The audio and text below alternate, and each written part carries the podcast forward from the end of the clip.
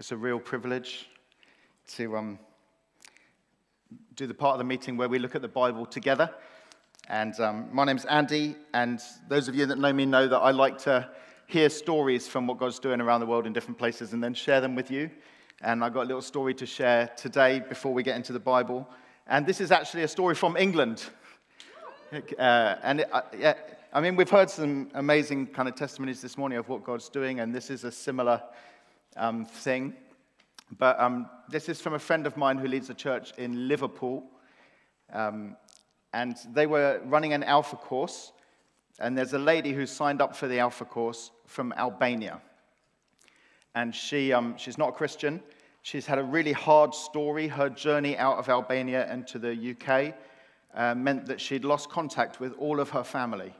So she doesn't know where her family are in the world. And she's ended up in the UK. She's, she's feeling lost. She sees an advert for Alpha. She signs up for the Alpha course.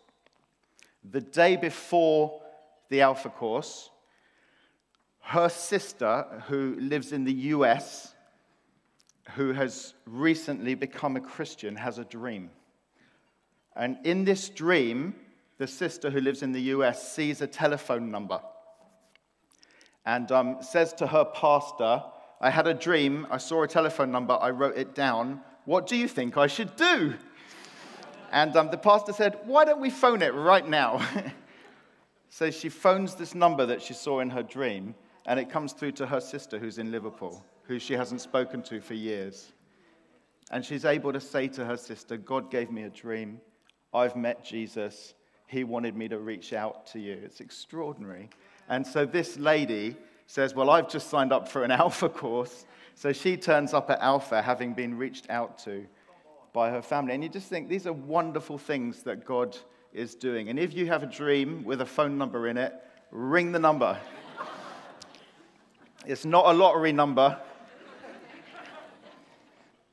Uh, and um, today we're going to continue in our series in the book of Daniel. We've got a few Sundays left, and today we're in Daniel chapter 9. Uh, and Daniel chapter 9 is basically a long prayer. It's Daniel praying a long prayer. And all throughout this story, one of the things that we've seen about Daniel is that he is a man of prayer. He keeps praying. You know, the reason he got thrown in the lion's den was because they made prayer illegal, and he said, I'm going to keep praying. And so they got through. So all the way through the story, he's been someone who's committed to being a person of prayer. And um, this prayer in chapter 9 is one of his prayers that got written down and published and circulated so that other exiles could learn this is how you pray in exile. So let's read the first three verses from Daniel chapter 9. In the first year of Darius, the son of Ahasuerus, by descent a Mede, who was made king over the realm of the Chaldeans, in the first year of his reign, I, Daniel, perceived in the books the number of years that, according to the word of the Lord to Jeremiah the prophet, must pass before the end of the desolations of Jerusalem, namely 70 years. So I turned my face to the Lord God, seeking him by prayer and pleas for mercy with fasting and sackcloth and ashes. So Daniel, remember, he's a disempowered outsider. He's been forcibly removed from his home, his country, relocated to another place where he has no connections, no influence, no resources, no opportunities. Um, he's a stateless person and he's part of a despised minority, and all he can do is pray. And maybe you feel like you've got no access to power, no access to influence, no resources. Maybe you think there's not a lot that I can do. But I'll tell you what you can do you can pray. There's no glass ceiling in prayer, there's no limitation to your ability to get hold of God. No matter who you are, what you've been through, where you're from, the pain and the trauma that you've experienced in your life, you can pray. And with Daniel, actually, the most important thing that we've seen about him consistently is his spirituality, is his prayerfulness. And we just need to notice that and hold it because for example, our culture talks a lot about leadership. And I think Christians talk about leadership more than the Bible does, and Christians talk about prayer less than the Bible does. And the reason I want to say that is because I think if you've got aspiration in God, if you're here maybe as a younger person thinking, I want to do something for, I want to make a difference, I want to have an impact, how can I do something for God? I want to say it's not really about aspiring to leadership, it's about aspiring to being a person of prayer. Because when you do stuff, what you're doing is limited by the reach of your arm. But when you pray, what you're doing is limited by the reach of God's arm, which is unlimited. And so you can do stuff and impact a small circle, or you can pray and impact a world. Do you understand? And I would encourage you to have an aspiration to say, if I could be anything, let me be a person of prayer.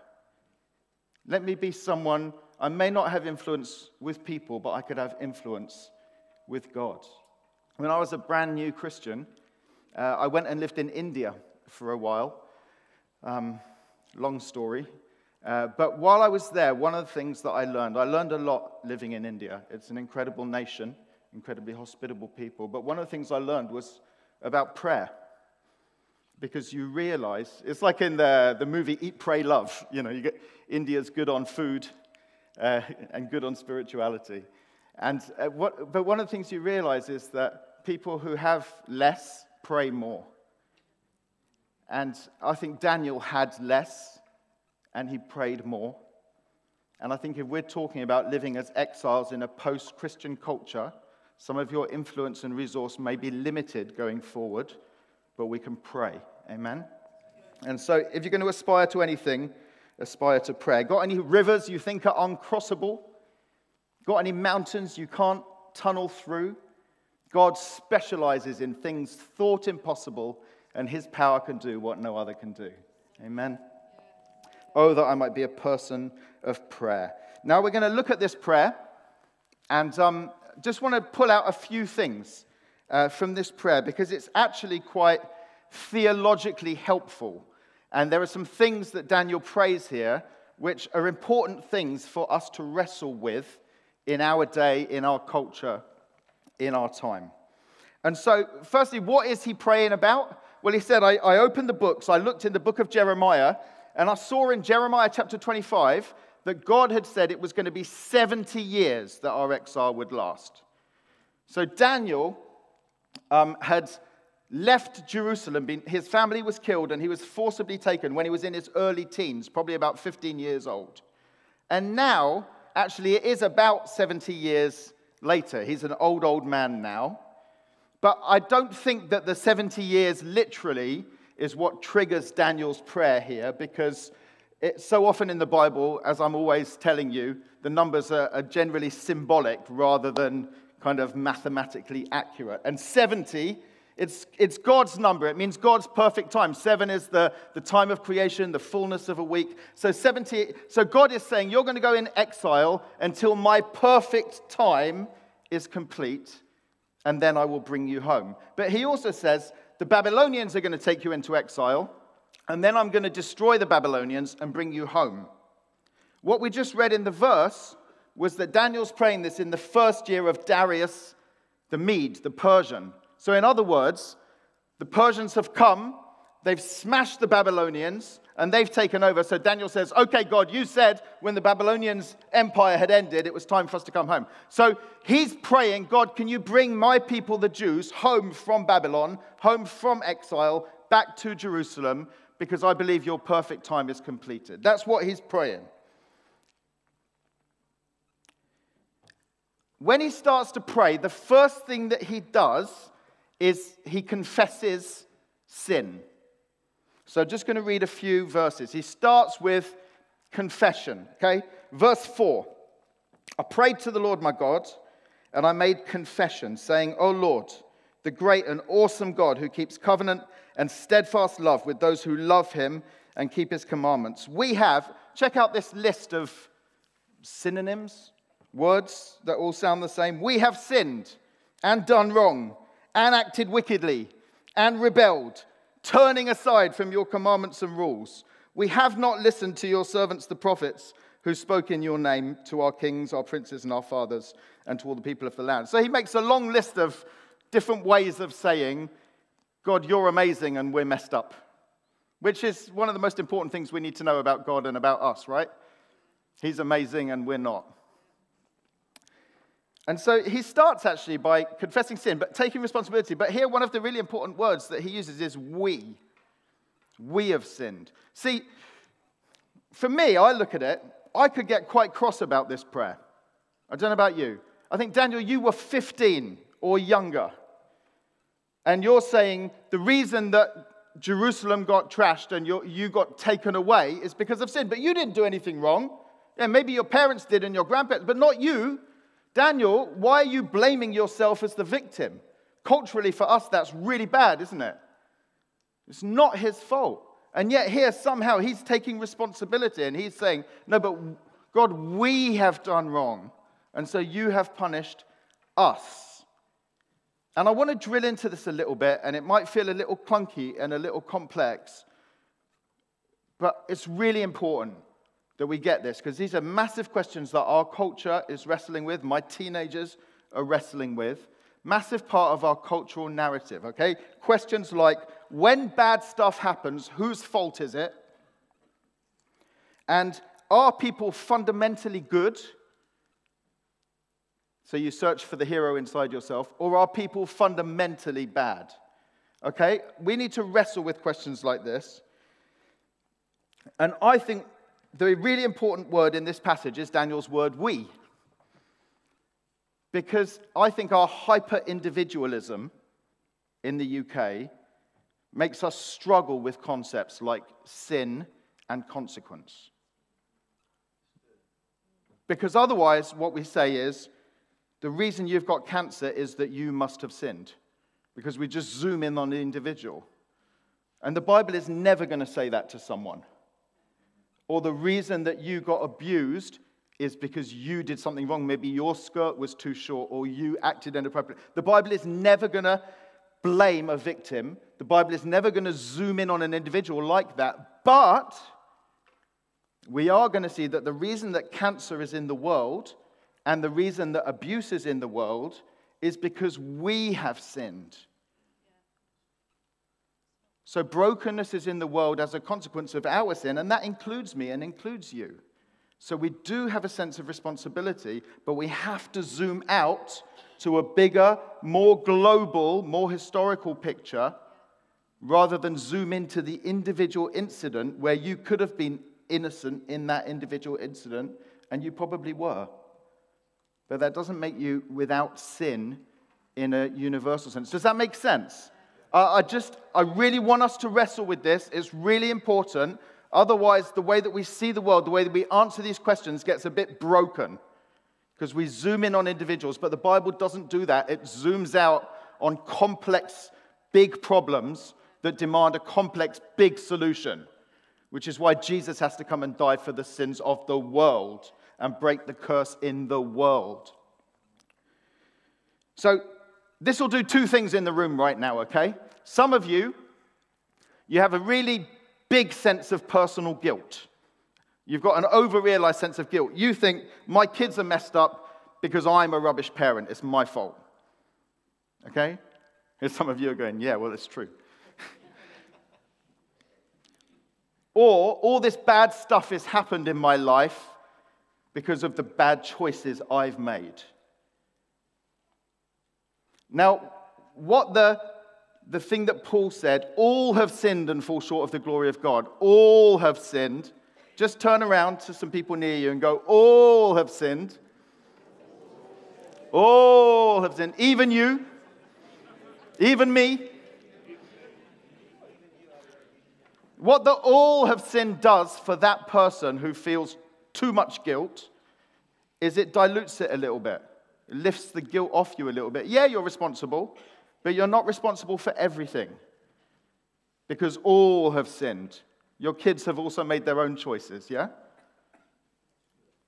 Other people in the room at the other end of the scale will be going, Well, I never do anything wrong. You know who you are. And actually, I've fallen out with this person, but it was all their fault and not mine. Some of you are nodding. Yeah, but it's true. and there can be a, a kind of a, almost a bullishness and a pride to that, no guilt.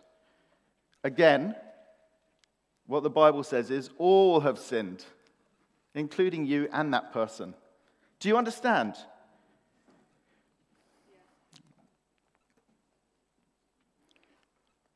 I think that one of the best ways that we could probably think about sin in the Bible is to think of it as a big, complex global problem like the ecological crisis, okay? So, climate change, whose fault is that? Is there floods in Bangladesh because I drove here this morning in my petrol car? Well, no, but actually, my carbon footprint has contributed to climate change and floods in Bangladesh. Do you understand? So the problem is a massive one. It's not all on me, but it is on us. And that's the power of the we in Daniel's prayer here. God, we have sinned. Even though he was a 15 year old kid, he's saying, God, the reason that there's brokenness and mess in the world is because we have sinned, and I include myself in that. So there is personal responsibility, but it's not all on you, but it is on you. But it's not all on you, but it is on you. But it's not only on you, but it is on you. Do you get it? Read, do you get it? Uh-huh. If you don't, I'm really sorry I've not been able to explain that better, but it really matters. In the verse that we read, uh, Daniel uses lots of different words for wrongdoing and mistakes and mess. And um, he leaves us no wriggle room because you may go, well, I've, I'm okay on that one, tick and tick, but I did do that one. Okay, so I'm just going to go through them and you can just have a little think. First, he says, God, we've sinned. Sin here, it means lack. So shortcomings. The standard was here and I'm only here. So that's most of us because most of us lack something, but maybe you think, no, I've got everything. Okay, fine. Put your hand up if you've got everything and no shortcomings. No, let's not go there. Then he goes, and we've done wrong. So that doing wrong, what does that mean? Think of your life choices as like a multiple choice. You can choose A or B, you can choose A or B. He's saying some of us have sometimes chosen B instead of A. Sometimes we've made wrong choices. I don't know, have you ever made any wrong choices, or has it always just been smashed every time? A, A, A, A. And then he says, and we've acted wickedly. Now, this is a little bit stronger. This isn't just not doing what was right, this is actively choosing to hurt people sometimes acting maliciously towards people. Have you ever done that? And then he says, and we've rebelled. So rebellion is more of an attitude, isn't it, against authority. Kind of said, yeah, God, you're in charge. You designed it. You wrote the instructions, but I'm ignoring it. And I'm like me when I try and build IKEA stuff. I rebel. I'm like, I don't need the instructions. And it, it, that's supposed to be a bed. That's not a bed. Yeah? That's rebellion. And then he says, and we've turned aside. So the sat nav told you to go straight on the motorway, but you turned off the motorway because you thought you knew better and you got lost. And that's why some of us feel lost, is because we've turned aside. And then he says, and we've not listened. So this is a bit more the, the naughty boy song, covering my ears like a kid. Yeah, like I'm not listening, I'm ignoring you. Um, listen is the big covenant word in, in Judaism. Listen, O Israel, the Lord your God, the Lord is one. And he's saying, no, but we haven't listened. And so let's just be really clear what Christians believe about this, please. We were made in the image of God with something beautiful and perfect and immortal and sacred and special inside us, and that is in every person.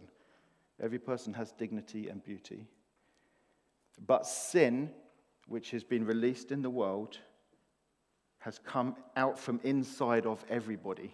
So everybody has a darkness and a brokenness and the wickedness that has come out from inside them. And so we all have this preciousness but brokenness, and that's true of all people because all have sinned and fall short of the glory of God. Okay? This sermon is going to go like this, down into a really sad moment. I can see it on your faces, but don't worry, there's hope coming. Hallelujah. It's going to be like a smile. Secondly, consequences.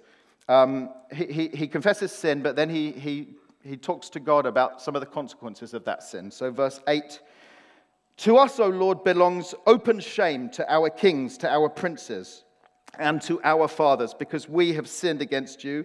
All Israel has transgressed your law and turned aside, refusing to obey your voice. And the curse and the oath that are written in the law of Moses, the servant of God, have been poured out upon us because we sinned against him. He's confirmed his words, which he spoke against us and against our rulers who ruled us, bringing upon us a great calamity. So, really quickly, there are three consequences of sin that he mentions in these verses that have come upon the people of Israel. Uh, and they all start with S for me because that's easier to remember. The first one is shame. He says, God, we've got shame. We're ashamed. It's like the cold shoulder of God. We're out in the cold because of our sin. Secondly, he says, separation. He says, the oath and the curse have been poured out. What were they? God said through Moses, if you sin, you will lose your land, you will lose Jerusalem, you'll be separated from the presence of God. And so there's a separation, there is a distance. They think God is over there and we're over here, and I feel that. And then thirdly, we've got shame, we've got separation, and then we've got stuff happens. Stuff happens. He says, This great calamity has come upon us. There's mess in the world. There are things like cancer and abuse. There's brokenness. There's, it's like sin opened a little door in the cosmos somewhere, and all this screaming, nasty darkness just came out into the world. Stuff happens now. So, those are the three consequences that he mentions. And then he's going to come and he's going to make three requests. Okay? Verse 16.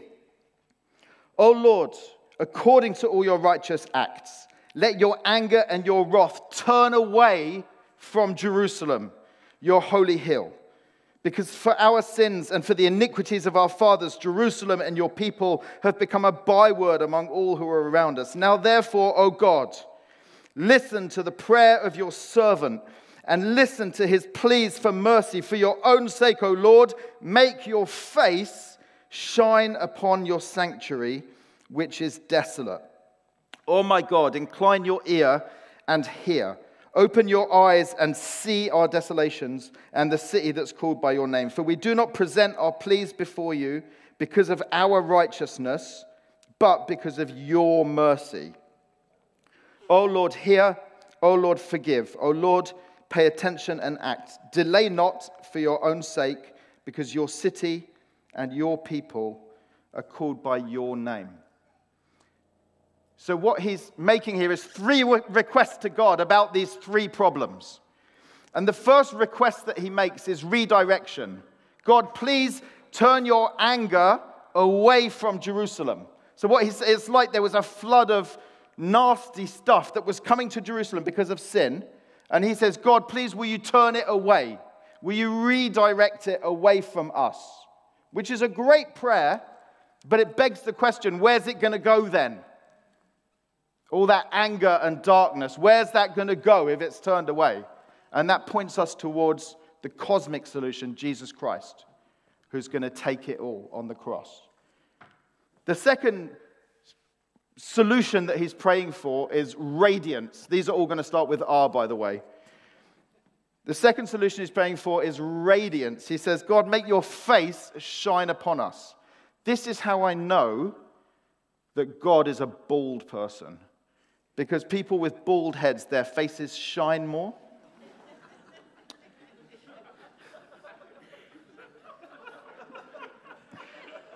and he says, God, please make your face shine upon us. And only the, the radiance of a bald head would bring that kind of light to people. But what, what that prayer means is, God, we've been out in the cold, turn your face towards us. Let there be your attention, your gaze your intimacy, your noticing of us. Put your, let your face shine towards us. It's a lovely prayer.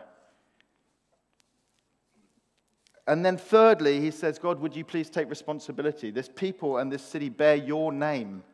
If they've got your name on them, you need to take responsibility for them. Their honor is bound up in your honor, their reputation is bound up in your reputation, oh God. And so these three solutions uh, solve the three consequences of sin redirection, is a solution to the stuff happening thing. Stuff comes, but God says, turn it away from us. But where's it going to go? And that points towards Jesus. Radiance is a solution to separation. We've, we've felt so far away from God. He's saying, God, turn your face towards us. Let us know your presence. Let us know that you're with us. Let us know your nearness. And responsibility is a solution to shame.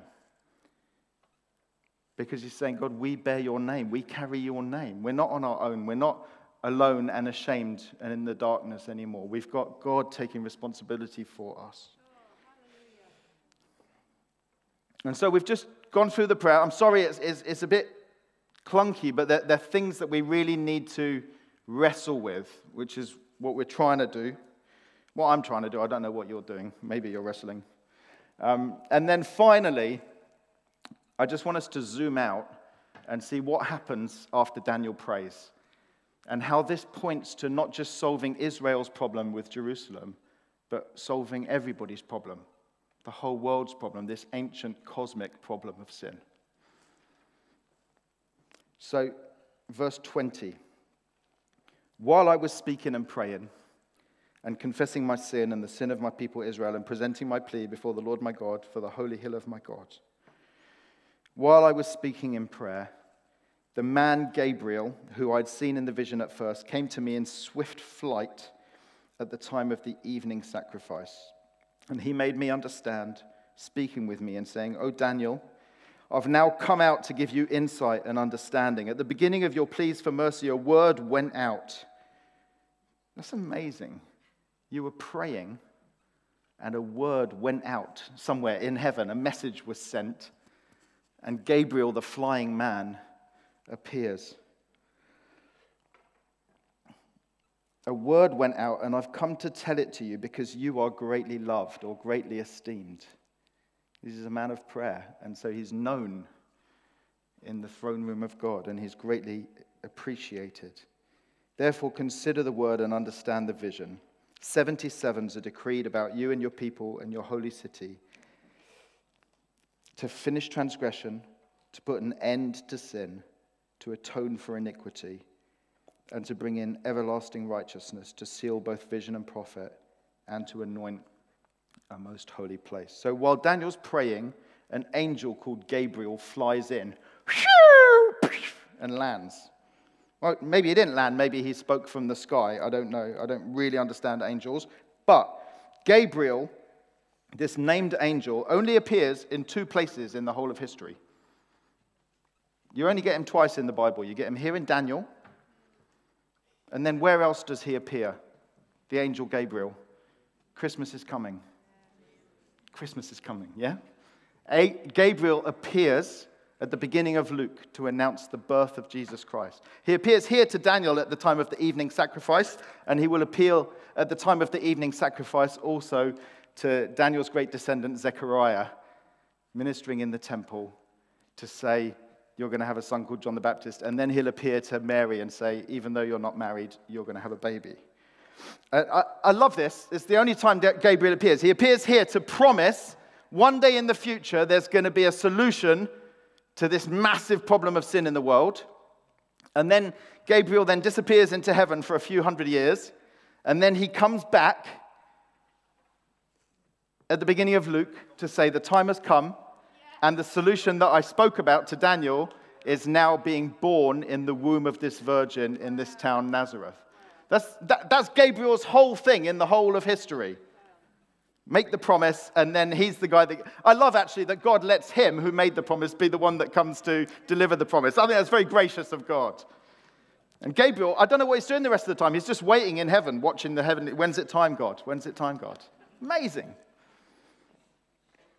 And basically, what he says to Daniel is this You're praying about your people and your story in Jerusalem. That's important, but I've come to give you an answer to a much bigger story. I've come to tell you about a much bigger thing that God is doing in the world that's bigger than just the Jews in Jerusalem, that's even going to include people in a cold place called Reading on a Sunday in 2021 somewhere. Amen?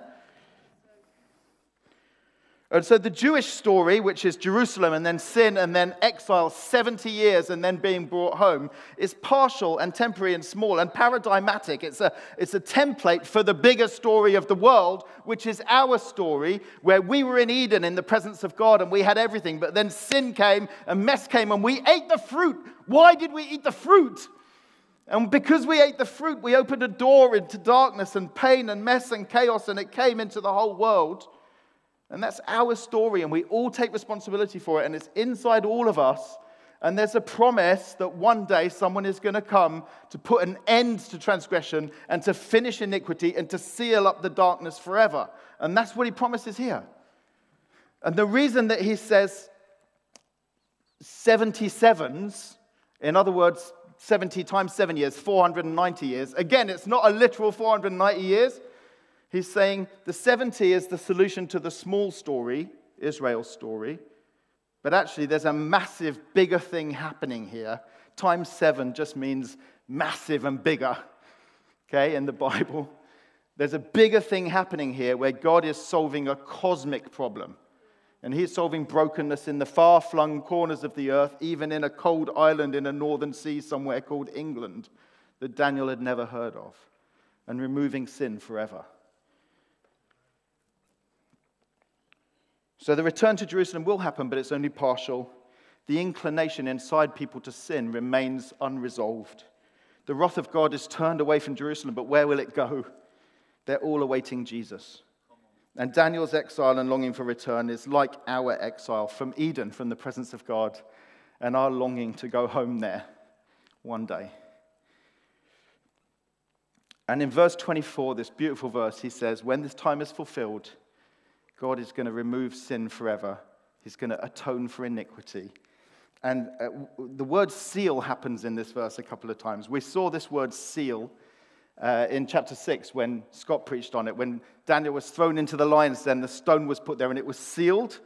And we also see this word seal in the tomb of Jesus Christ, the burial of Jesus. The stone is rolled over in a seal. It's like finality, finished, stamped, you're in the grave. And what he's saying here is one day sin, this mess, this pain, this darkness that we've been talking about that affects all of us so deeply, is going to be put in a grave, and there's going to be a stone and a seal, and it's going to be done away with forever. And concrete's going to be poured on it, like you do with radioactive waste. It's going to be buried. Why? Because it's going to be absorbed in the person of Jesus Christ, the only person who's without sin.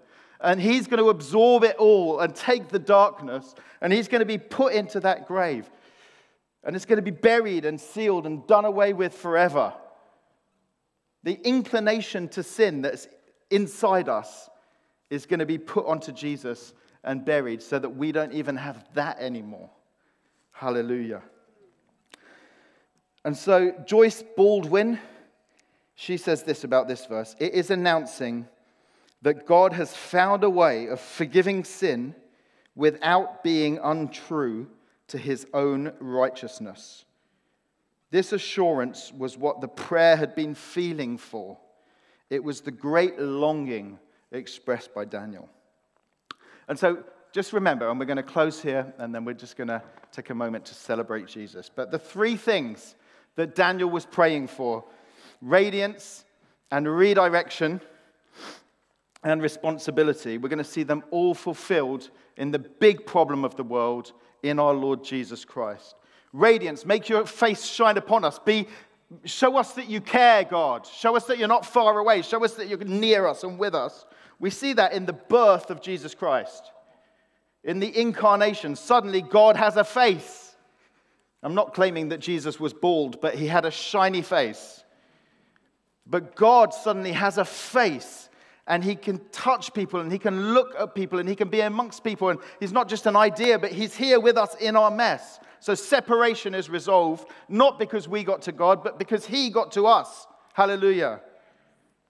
And then redirection turn away your anger and wrath from us. Begs the question where will it go? Well, it goes into the death of Jesus. You can think of the tomb as like a moat or a hole dug in the ground, and all the nasty stuff that's coming towards us gets redirected and then buried in this hole in the death of Jesus, so that we're delivered, saved, rescued, freed. And then responsibility, we see this fulfilled in the resurrection of Jesus.